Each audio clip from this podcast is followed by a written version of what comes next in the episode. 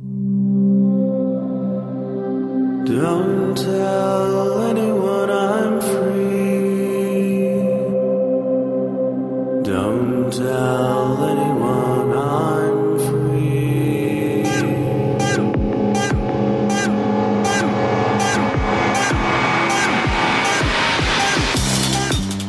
Hello, and welcome to BSD Talk number 153. It's Friday, June 13, 2008. I have the last of the interviews that I recorded at BSD Can 2008 for you, and we'll go right to it. Today on BSD Talk, we're speaking with Michael Lucas. Welcome to the show.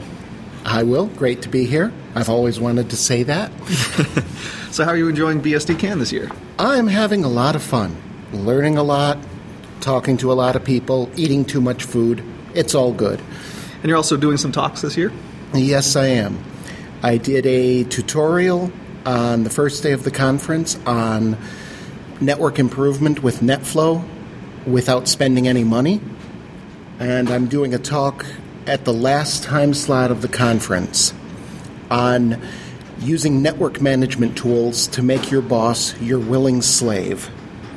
Yeah, unfortunately, I had to miss the NetFlow one just due to my late arrival. Uh, I really hope to see that one, but I'm, I'm excited to hear the one this afternoon. They'll they'll probably have me teach it again at some point. I'm not sure about next year, but perhaps in a couple years. We we don't want to offer the same old tutorials every year.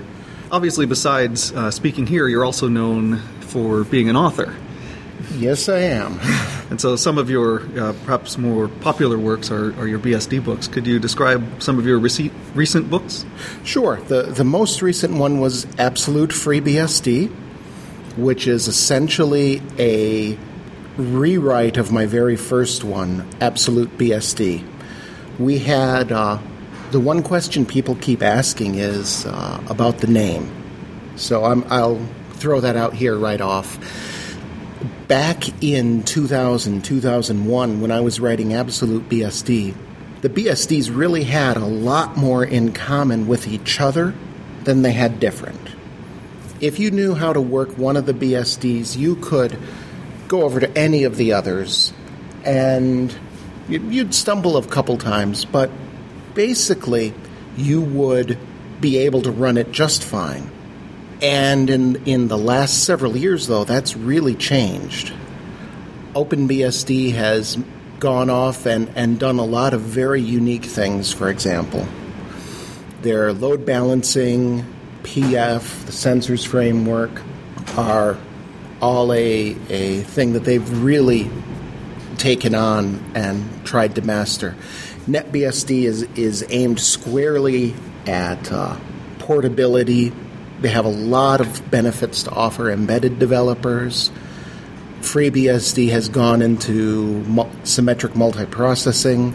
They, they've really taken the, the kernel lock and high performance and made that their, their area.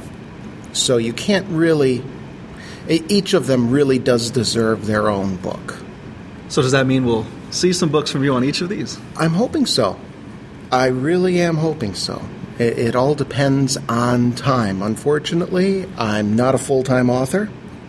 It takes me about a year to do one book, provided nothing horrible happens.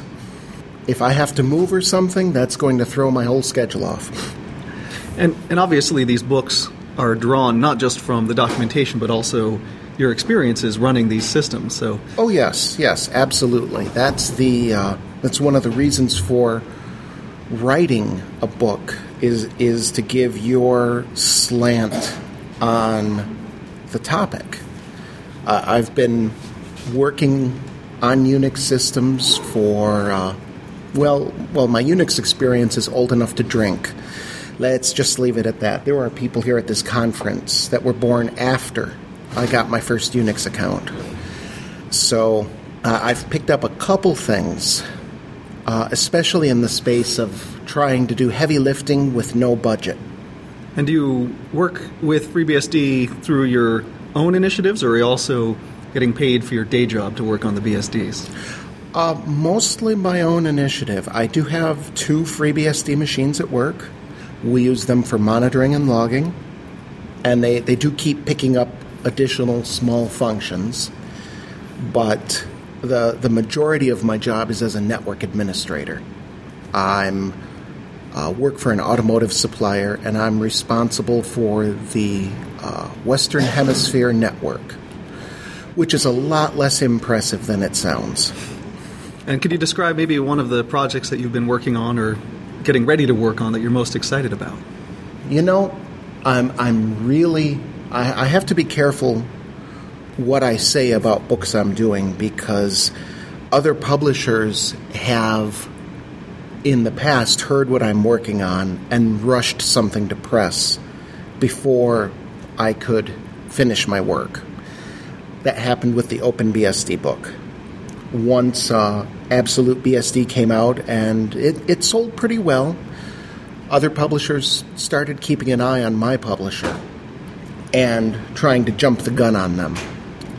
And that puts, well, for one thing, it does divide the market. Fair enough. There, there are financial reasons there. However, when you hurry a book, it's just not as good. If your if your goal is simply to get a book in the marketplace with words between a cover that are mostly related to a topic, it's very easy to, to hurry up and put out a piece of crap. I really can't stand that. One of the things I really try to do is to make the book that I'm working on not just technically correct and not just useful, but actually readable. Uh, I'm sure you've picked up a couple of computer books that had information in them you really needed to know. And after a couple of pages, your eyes start to hurt.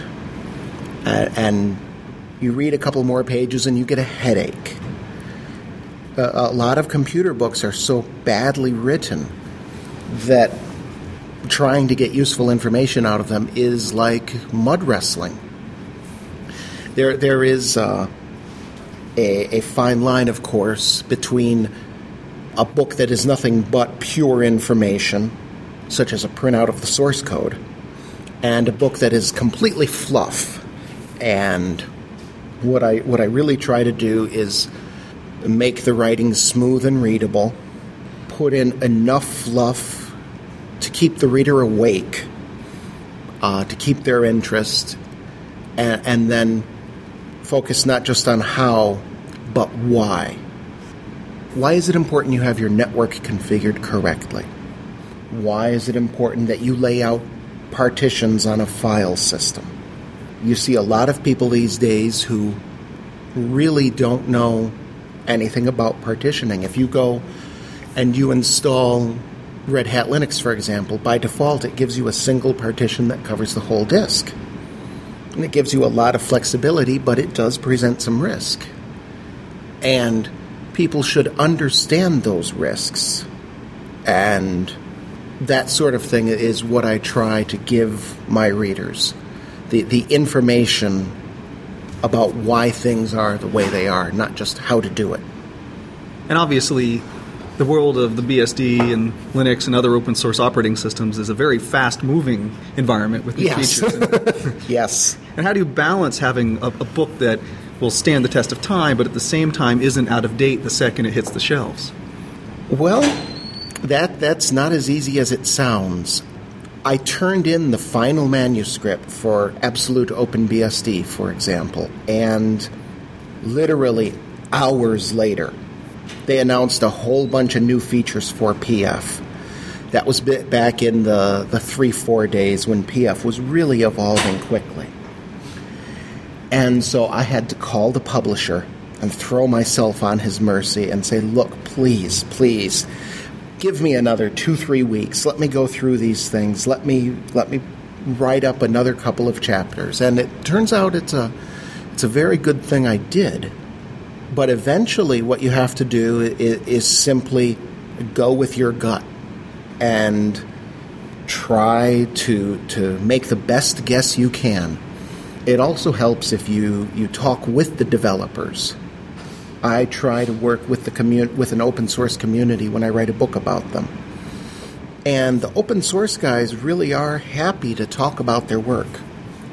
especially if you take some time beforehand. If you read the mailing list articles, or, or archives rather, if you read the man pages, if you make it clear you've done your homework and that you really do want to put them in the best light you can, they'll, they'll happily say, oh, you, you really don't want to look at this section right now. Come back in two months and, and then write it. Uh, I've gotten that more than once, and I've really appreciated it every time. So, you, you really, I suppose, just balance it by talking to them. Believe me, the developers will tell you if they're going to rip something out. They will tell you if uh, what you're writing is not accurate or if you have old information. For example, when I uh, I wrote about FreeBSD update for Absolute B- FreeBSD, and I found a, a mailing list archive post from Colin Percival, the author, where he called the source code for FreeBSD update update. Let me think. If I re- if I recall correctly, it was something like a fetid pile of crap that he was embarrassed to show anyone. And of course, before I, I put this in print, I wrote him. I said, "Is this still accurate?" And thankfully, he came back and said, "Oh no, no, it's been redone since then," which is really kind of a shame. I mean, it's it's good for the community and all, but a developer saying something like that about their own work, it, it was really almost too much fun to pass up. But really, it, it's just working with people. It, it's like it's no different than systems administration. It's no different than management. It's no different than anything else that you get paid to do. It's about talking to people. Great. Well, it looks like we're going to be getting invaded by conference goers in this room fairly soon. So, oh yes, yes, we will. So, I want to thank you very much for taking the time to speak with me, and I look forward to hearing your talk this afternoon on network monitoring tools. You're very welcome. Happy to. Thank you. Thank you. If you'd like to leave comments on the website or reach the show archives, you can find them at bsdtalk.blogspot.com. And if you'd like to send me an email, you can reach me at bitgeist at yahoo.com. That's B I T G E I S T at yahoo.com. Thank you for listening. This has been BSD Talk number 153.